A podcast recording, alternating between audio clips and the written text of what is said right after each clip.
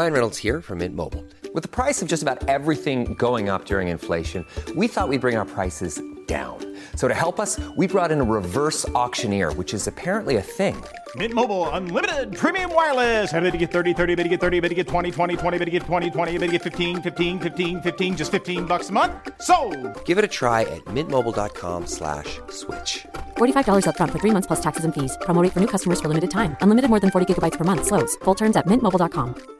As a person with a very deep voice, I'm hired all the time for advertising campaigns. But a deep voice doesn't sell B2B, and advertising on the wrong platform doesn't sell B2B either. That's why, if you're a B2B marketer, you should use LinkedIn ads. LinkedIn has the targeting capabilities to help you reach the world's largest professional audience. That's right, over 70 million decision makers all in one place. All the big wigs then medium wigs, also small wigs who are on the path to becoming big wigs.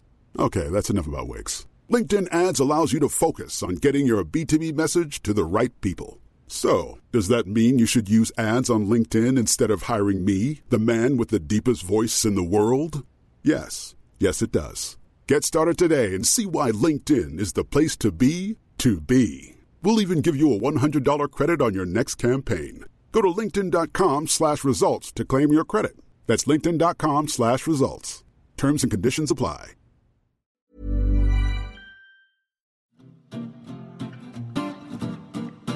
It's mentally yours from Ellen and Yvette. A focus on your mental health, you surely won't regret. It's mentally, mentally, mentally, mentally, mentally yours. Mentally yours. Mentally yours. Hi, everyone, and welcome to Mentally Yours, your weekly metro.co.uk podcast about mental health. I'm Yvette. And I'm Ellen, and we both have colds, so if we sound sick, that is why. Yeah, I think I sound really odd. I think I just sound tired and sickly. I think I sound a bit like I'm underwater, but anyway, we won't dwell on that. We'll carry on. We'll be positive. We've got a lovely guest coming up. But her name is Grace Victory. What a name.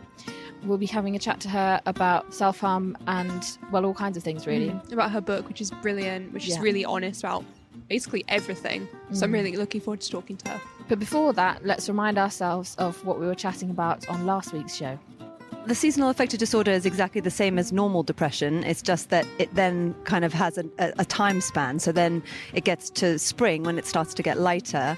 Uh, and your mood picks up. So, you know, all the same symptoms that you'd have with normal depression of uh, having no energy, of of having kind of uh, unrealistic, you know, thought patterns of, you know, that you have no friends and you're a terrible person and, you know, uh, and not wanting to go anywhere and not wanting, not really taking any pleasure in the things that you would normally take pleasure in. Back to this week, let's chat to Grace Victory about everything mental health.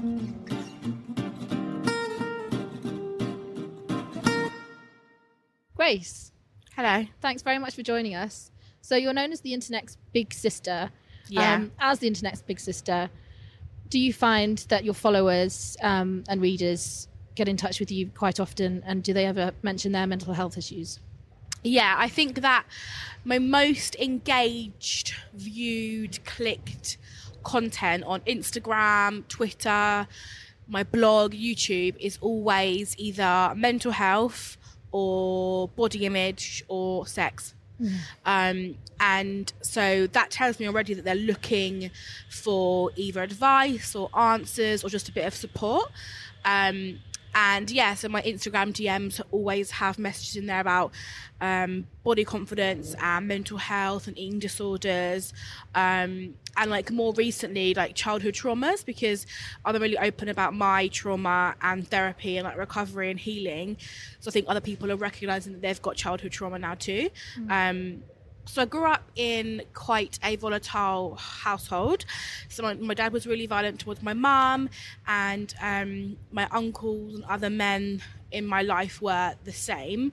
Um, so I had that from a young age. And then when I was 12, I was called fat for like the first time. And then about two months later, I had bulimia.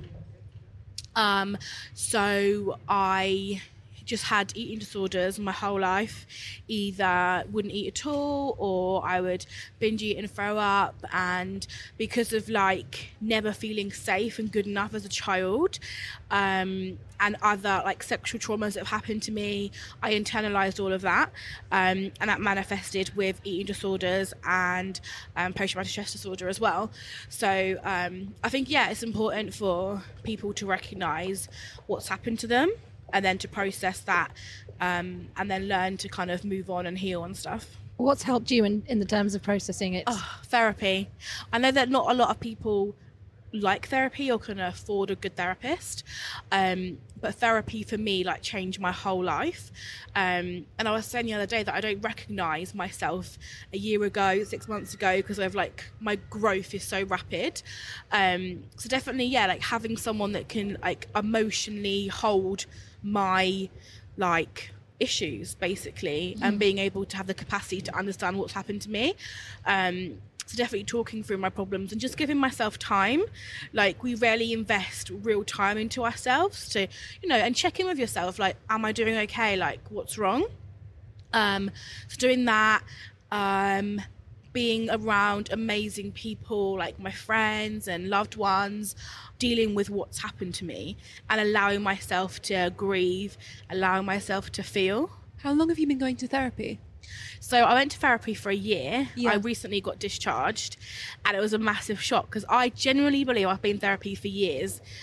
And my therapist, I had brunch with her yesterday because now we're really good friends, and she said you were like a bird learning to fly, like you could you just took off. Um, where some people in therapy for a really long time, but for Yeah. me, I was so ready to get well. Um, and I love my therapist like so much that I just dedicated my whole life, you know, this past year to getting better. Um, and now I'm out of therapy and I'm kind of like figuring, like navigating life with this new kind of mental attitude and like wellness. Was it a particular branch of therapy, like CBT or anything in particular, or was it your kind of standard talking about your Wow. feelings type thing? So I hated CBT when I tried that years ago. So I have holistic and spiritual therapy. So it's no CBT involved. It's more like talking through my problems um, and becoming it's weird to say but kind of becoming at peace with my trauma. Um, i did a lot of reading around um, bodies and health because a lot of my issues stemmed from i had to be thin. So i looked into you know health at every size um, and i kind of found my own little spiritual family in terms of like i love like um, law of attraction and i love um, like getting like massages and reflexology and self-care i think was like the number one thing that like got me better. Um realizing that like i am worthy of you know love and kindness and also boundaries. I really learned about boundaries and how i was letting people walk all over me both personally and professionally. Um and just yeah becoming my idea of well which for me is kind of like the best thing ever because now i'm like i love life In terms of um, going back to your readers, um, do you feel in quite a position of responsibility when they come to you with their issues? Um, I, I get asked this question all the time, and I feel like it might look like that way from the outside, but it doesn't. Like I have boundaries in place, like I said, so. You know, I won't reply to my DMs a lot of the time just because I haven't got the time to and the mental space to help everyone else while I'm still healing myself. Um, so I definitely think that it's important to have boundaries in place. And in terms of helping people, that's why I do like videos so people can actively go and watch that or a blog post, like a general Instagram post.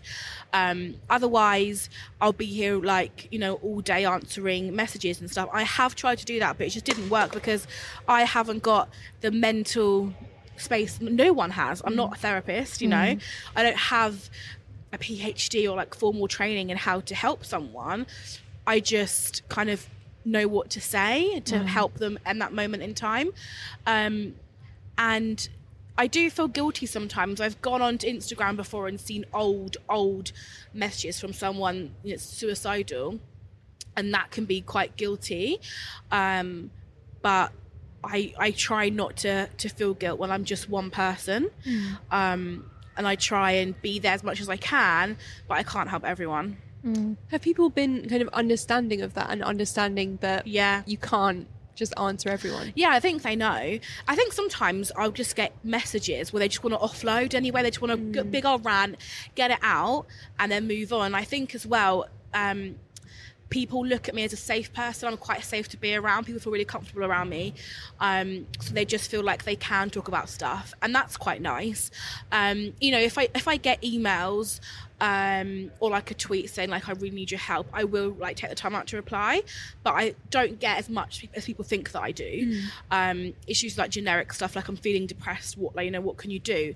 And if I see an influx of the same sort of question, I will then like do a video on it or talk about it. But um, generally, I think just like my tweets um, and blog posts help people. Um, and you know, I, there's a help page on my blog. So if people are really, really struggling, I'll say, look at this help page. There's a link for eating disorder advice, even things like housing. I've got on my blog, so people know they can go there and like get help from an actual professional person. With your DMs, what are the most common questions you get asked? um, I get asked where I shop, actually, because obviously I'm just a fashionista out here. um, where I shop, I get asked how I stay so confident and positive.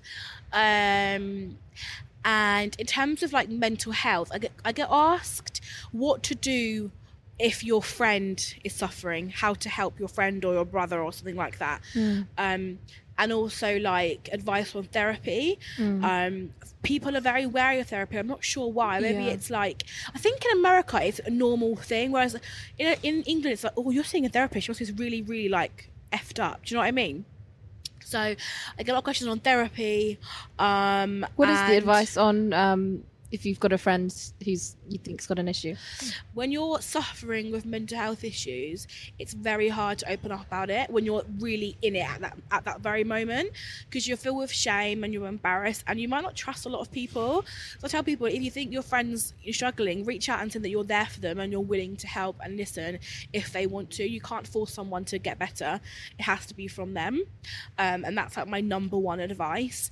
Um, and also, like I tell people to write letters. I think sometimes when you can't speak you can write and you can type. So I say, write a letter. And if you're suffering and you want to tell someone, write it down. That can help massively. That's such wonderful advice. Yeah, Yeah. because I sometimes like when I'm going through stuff, I can't say it because you just you feel like you're gonna just cry.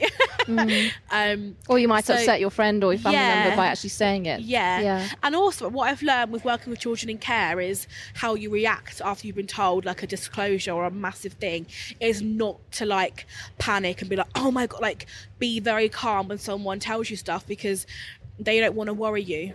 A lot of time, children play that part massively. They don't want to worry their their mum or their dad or whatever. Um, so how you react to it is also a big thing. Be, be like gentle and soft and just very understanding. Even if you are panicking inside, just save that for like later on because um, they've told you a massive thing, and the last thing they want to do is worry you What's the most difficult question you've been asked? difficult. The the the the, the comments about I'm gonna kill myself. That is the diff- most difficult one because that could have been sat there for a month and I haven't seen it because I don't have notifications on because otherwise I won't sleep, I won't eat because I'll be just on my phone all the time. That can be quite difficult um, because I feel guilty. Like, oh my god, like I could have been the person. On my blog, I do say like I've got a help page, and I mentioned there like if you're feeling suicidal, you know, contact Samaritans or this person because I it's very unfair to put me in that situation. Um, and I also get questions around like puberty and um, a lot of the time like, is my body normal? I get asked that quite a lot from like my younger um, subscribers and followers and stuff. Have you ever had any that you flat out just can't answer? No. Not that I can think. Do you know what? I can't answer the ones about my career. Like, what are you working on a documentary? I'm like, no, I can't say it. I'm embargoed. It's always stuff like that. Like, oh, I've, I'm doing like a photo shoot, but I can't say what it is. It's usually the questions like that that I can't answer. But like the heavy, heavy stuff, I usually have an answer or know what to say. But if I don't know what to say, I'll just say I don't know what to say. Are people quite respectful of you and your personality when they're asking you stuff? Yeah. Or are there any questions that cross the line a bit? Um. So actually, I never talk about sex with the person that I'm currently with. Yeah. So my boyfriend, I'll never talk about our sex life because that's like private. Um, but I never get questions about that either because I think the, the boundaries just there and people and people just know. Um, but like surprisingly, like although I'm very open, I'm I also like do save stuff for myself, um, but which people don't really see because obviously it's it's private. But yeah, usually I'm I'm just quite open. I don't know why, I just am. I can understand maybe with the older generations not understanding, um, because I think you kind of get that across the board. But specifically, if you have kind of traditional communities where people just don't talk about mental health issues. Yeah. But maybe, I mean, in the younger generations, are you finding that there's are there more people coming out to talk about it, or or do you think people are still kind of a bit wary because they're worried about it, maybe affecting their lives or their careers just generally? To be honest, I don't really know. I feel like I'm in a bubble sometimes because you, social media is very, very open with mental health. Yeah. So, so in my mind, it's being spoken about, but then in the real world, I don't know if that's translating, and people are talking about it with with family members and, and people that really, really, really matter and can help. Um, I just think that people were more aware of how they feel and that they don't feel quite right and they're not sure what's happening. Um, but it, it's it's education it's having a strong network support you know you don't usually just get an issue out of nowhere. Um, I, I i believe that trauma is is what is causing a lot of the mental health issues that we see in society. Not everything um, obviously but you know eating disorders is usually from some sort of trauma depression is usually from some sort of trauma. And until we start really looking at society and what's going on mm. we're never going to be able to you know quote fix fix people because you can't fix an issue unless you fix why the issue has, has happened. I think family is a big thing so I know that if I had a, sh- if I had, if I felt like I had a real family and felt safe at home, I would have spoken to someone about what was going on. But I didn't because I didn't feel safe enough. So I think family is a massive thing, but also school. Like schools don't care about anything apart from offsetting your grades. Like I'm just going to put it out there, they don't. Um, and there needs to be some sort of liaison liaison yeah Yeah. li- yeah officer or something like that at school but also i think they should teach self-care at school. Yeah. um, and they should have some sort of procedure that actually looks out the wellness and well-being of the pupils that they have at their schools. Um, and also people should speak. Families should speak to schools. Schools should seek social services police social like whoever's involved in that ch- in that child's life there should be conversations happening um, because that's where things you know go wrong when people don't talk about stuff so I think that needs to happen. And also money. We need more money. Um, the NHS is wonderful, but the mental health services often fails people. It's failed me numerous times. It's failed people that I know, children that I know, adults that I know.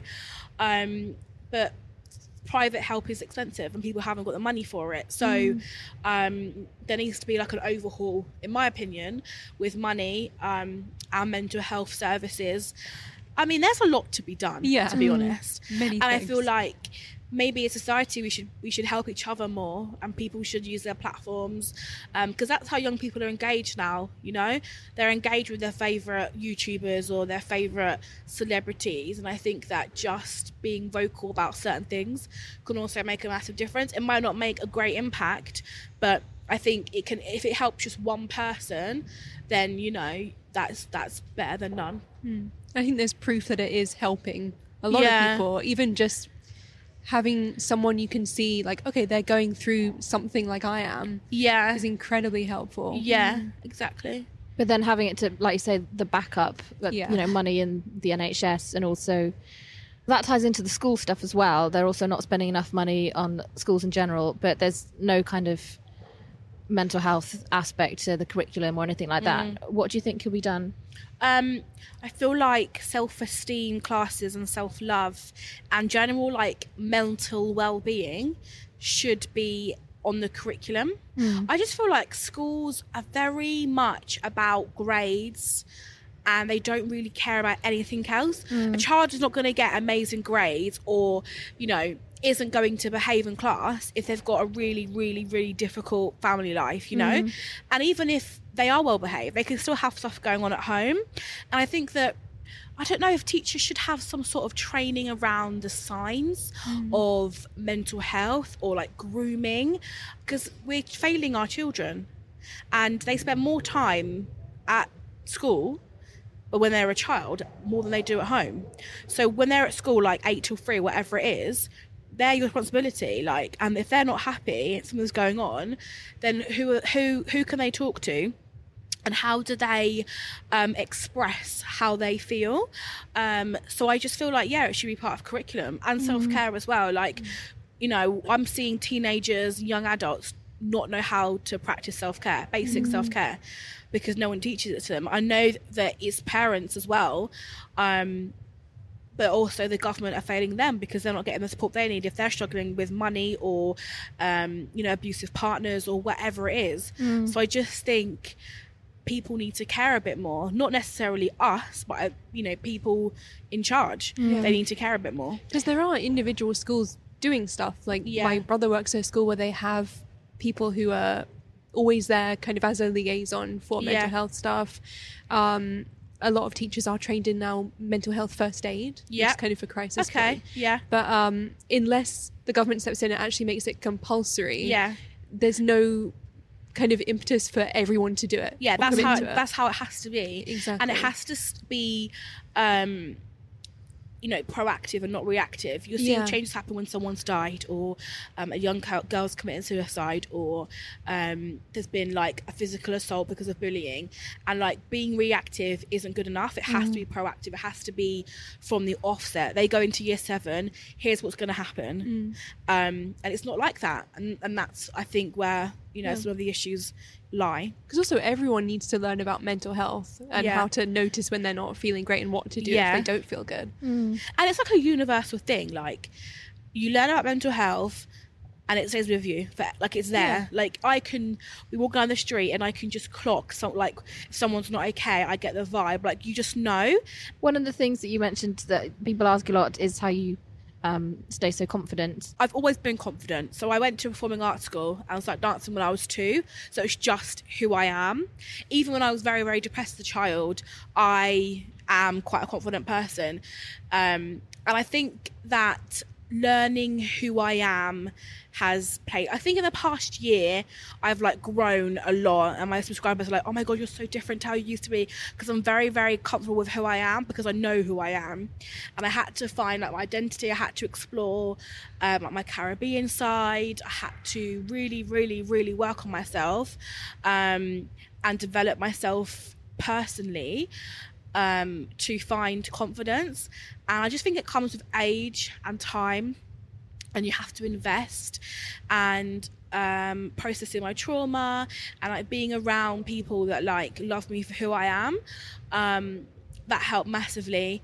And fashion, I feel like there's no problem with using fashion and makeup to be confident. Like I love being barefaced, um, but if I'm feeling like crap, I'm gonna put on an extra layer of like concealer or whatever, and that's okay. Makeup is great. Like if you feel crap, red lipstick, done, dusted, done. Exactly. It's and like fashion as well. Like I think people don't. I think because I've had training with children in care and stuff, but like identity and a sense of belonging plays like a massive part in your well-being. So when you can express yourself in either like singing or dancing or makeup or fashion it just helps who it helps develop who you are. So for me i love fashion and if i put together a sick outfit i feel confident. And that and it and that's safe. That's that's you know that's okay. It's not going to harm me. Um my bank balance maybe but um that and that's fine and i just do i just do all the stuff that makes me happy more and i think that's what people need to do more is do stuff that makes you happy and makes you feel good and then you feel confident I think a lot of why you're so helpful is that you're just honest about your experience. Like you're not a professional with a PhD. Yeah. But you're being really open. Yeah. Um, are you ever scared to be that open? Like, is it ever nerve wracking to kind of throw out what you've been through online? uh i sometimes get a bit hesitant because not usually with writing blog posts, but on YouTube, people are just vile. Yes. Um, And you get like trolls and negative comments. Um, so I'm hesitant on YouTube usually, but if I feel compelled to do something and my gut instinct is to do it, I'll go with that. Um, I don't talk about my sexual trauma a lot, mainly because the transference of that I Yeah. think is really, really hard. And I don't want to open a can of worms for someone and then being at home with their abuser or whatever and them not being able to emotionally handle that. Um, so I rarely talk about that. It's in my book, but that's because that's a safe thing. Um, but in terms of like mental health, I think that I'm just like born to do this kind of stuff, and it just feels very natural to me to talk about certain issues that people find taboo. Um, and I don't find a lot of stuff taboo, so I just yeah use my voice. I think that I'm like meant to help people. Um, on a slightly more negative note, you mentioned trolls. Obviously, that's kind of a fact of life for everyone online these days, but Yeah. especially being so successful online. How do you deal with them? Do you have any kind of tips? Or... Yeah. I think compared to most people who do what I do, I don't really get many. Mainly because I feel like they just know not to try it with me. um, but if I do get a troll, it depends on what they say and what kind of mood I'm in. If I'm due on and I'm moody, then I'm ready to have a massive fight. Um, but other times, I will just ignore it or like block, mute. Um, if it's on like racial issues and stuff, I tend to reply because I'm just really angry about that at the moment, or Um, like human rights Quite and a few stuff, and now. you know, Gosh, I troll, know this. troll you Maybe on anything. six months. Um, but Yeah. it's, if it's significant usual, like, oh my god, you're so Yeah. ugly, or whatever. And I she's just really ignore sort of it helped 'cause me I'm not ugly. manage things like work-life balance. crap, which my sounds very brain sort is totally but, um, destroyed. one of the best things I sort of picked up from her is like stupid, stupid, thinking about my life in terms of a pie chart. Because at one point I realised that 95% of my sort of my life, or certainly my brain power, mm-hmm. was taken up by work. And then I was wondering why why I didn't have any time to see friends and family, and why I didn't have any sort of love life. So it's it's almost like that's that side of things is almost sounds more like a life coachy type thing. But mm-hmm.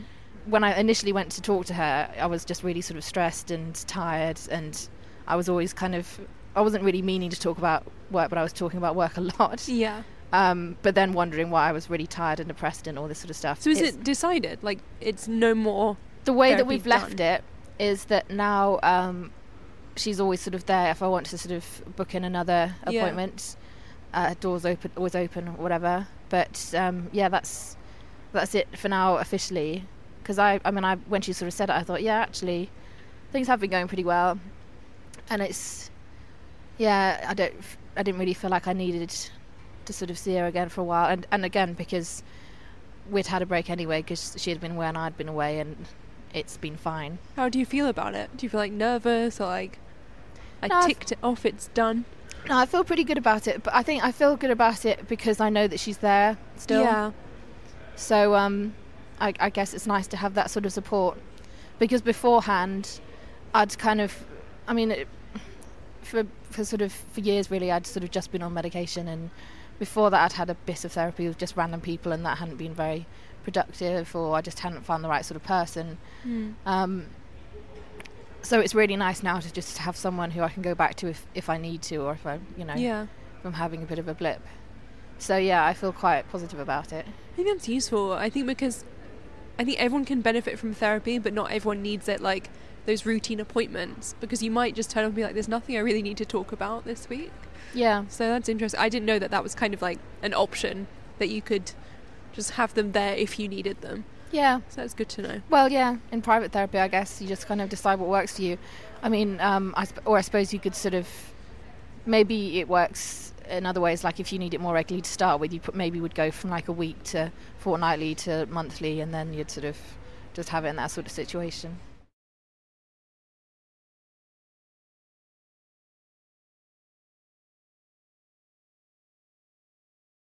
So something I'm really angry about this week is um, the lack of trigger warnings on stuff and how reluctant people are to put trigger warnings on things. Yeah. Um, like I've noticed in a lot of TV shows, they don't mention it when it's coming up or in the beginning of films in articles. Um, Did Thirteen Reasons Why have any trigger warnings? it had one at one of the episodes saying like this depicts scenes of suicide. Like if you're distressed, call this number. Um, But So, the yeah. whole the whole series was for me quite problematic. But sorry, I think that's the thing, but it's just I didn't mind too much about that because I think going in, you know what it's about. Yeah. It's quite clear Mhm. and you know, it's never unexpected. I think that's the issue with that's why we need trigger warnings to Mm. know what's coming up and not be taken off guard. Mm. Um and I think just the lack of them on some things where you would never expect to see stuff, Mhm. like even not not to badmouth the Mind Awards in any way, shape, or form because I love them. But a lot of people that I follow were quite upset by descriptions of um, what's it called when they were holding people down and restraining them Mm. because they'd actually experienced that and there wasn't any trigger warning regarding that at all. Mhm. Um, and I think a lot of people could find that quite distressing. And it's just tiny things like that where it's like it's not enough to just at the beginning go like this might be distressing, so Mhm. like you know watch at your own risk. You actually need to be quite specific and say this has a scene of you know someone throwing up if someone's emetophobic Mm. um, or this has a scene of a house burning down for someone who's got obsessive thoughts about houses burning down. Like I, I know that there probably are websites where they have all of that guided, but I think when people are saying, "Oh, I wish you'd had this trigger warning," or "I wish you would have added this," the reluctance and the backlash they get sometimes is really frustrating. Like you'll see a lot of people being like, "Oh, that's ridiculous! Like you're being such a snowflake! Like triggered." Blah. It's like this is just a really small thing that you could do to help make people less distressed and more comfortable in the world and feel more free to enjoy you know just general entertainment and popular media without worrying constantly something's going to come up that's going to really upset me Mm. even just stuff where it's like sexual assault like i very rarely will see sexual assault triggers and there will be quite graphic scenes of lack of consent Mm. and if you've been through that it's not something you want to see at all so i just Mm. think i'm annoyed by the lack of trigger warnings but more so i'm annoyed when people react and are like well why would you need those and like really defensive when it's just It's, such a so small easy to do as well, isn't exactly. it? Yeah, and it's weird. It's weird, isn't it, if people are sort of complaining about them because Yeah. obviously they're not affected by those issues, and it's just sort of like a screen at the beginning or you know a, a note at the beginning of an article, sort of saying that. I mean, yeah, if I sort of and it's it just super it's super easy to do. Like I watch American Horror Story at other stars of them. It's all there. It's only up like it's very clear that's what it It is. doesn't disrupt You probably wouldn't watch. American Horror Story if you were you know in a slightly fragile place anyway, but it does say very clearly. yeah So I don't see why I can't have that on other thi- other things. Do you have uh, any other kind of examples of where that's happening? I'm trying to think of that because for me, not personally. Like the only things that will possibly trigger stuff will be, you know, like things catching fire or um, rape scenes, that kind of thing. Also, like drug use and stuff like that, which a lot of times isn't trigger warning. And I think Mhm. um, it's it's difficult because you can't obviously trigger warning everything about life. Like if you have mental health issues, you're going to go out in the world and you're going to see things that are distressing or spark certain thoughts. Like if you are struggling with substance abuse, you might see someone drinking, and that's going to be difficult for you. And that's understandable. No one's saying like we have to police everything and never do anything that could possibly upset anyone. But in those small ways, where it's like, okay, I'm creating a TV show or writing an article, it really doesn't take much effort to just go, like, this contains scenes like this. Mm. You might find that distressing. Possibly don't watch, or here's some support if you are going to watch it anyway. Yeah.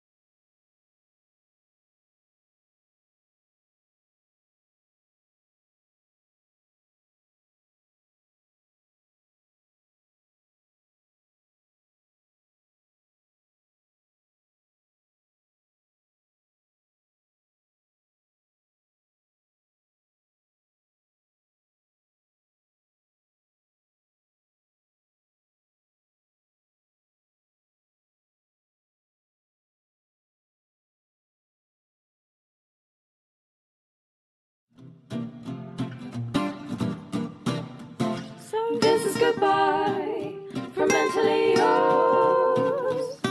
So go away, enjoy your day, get on with all your chores from mentally, mentally, mentally, mentally, mentally yours. Mentally yours. Mentally yours.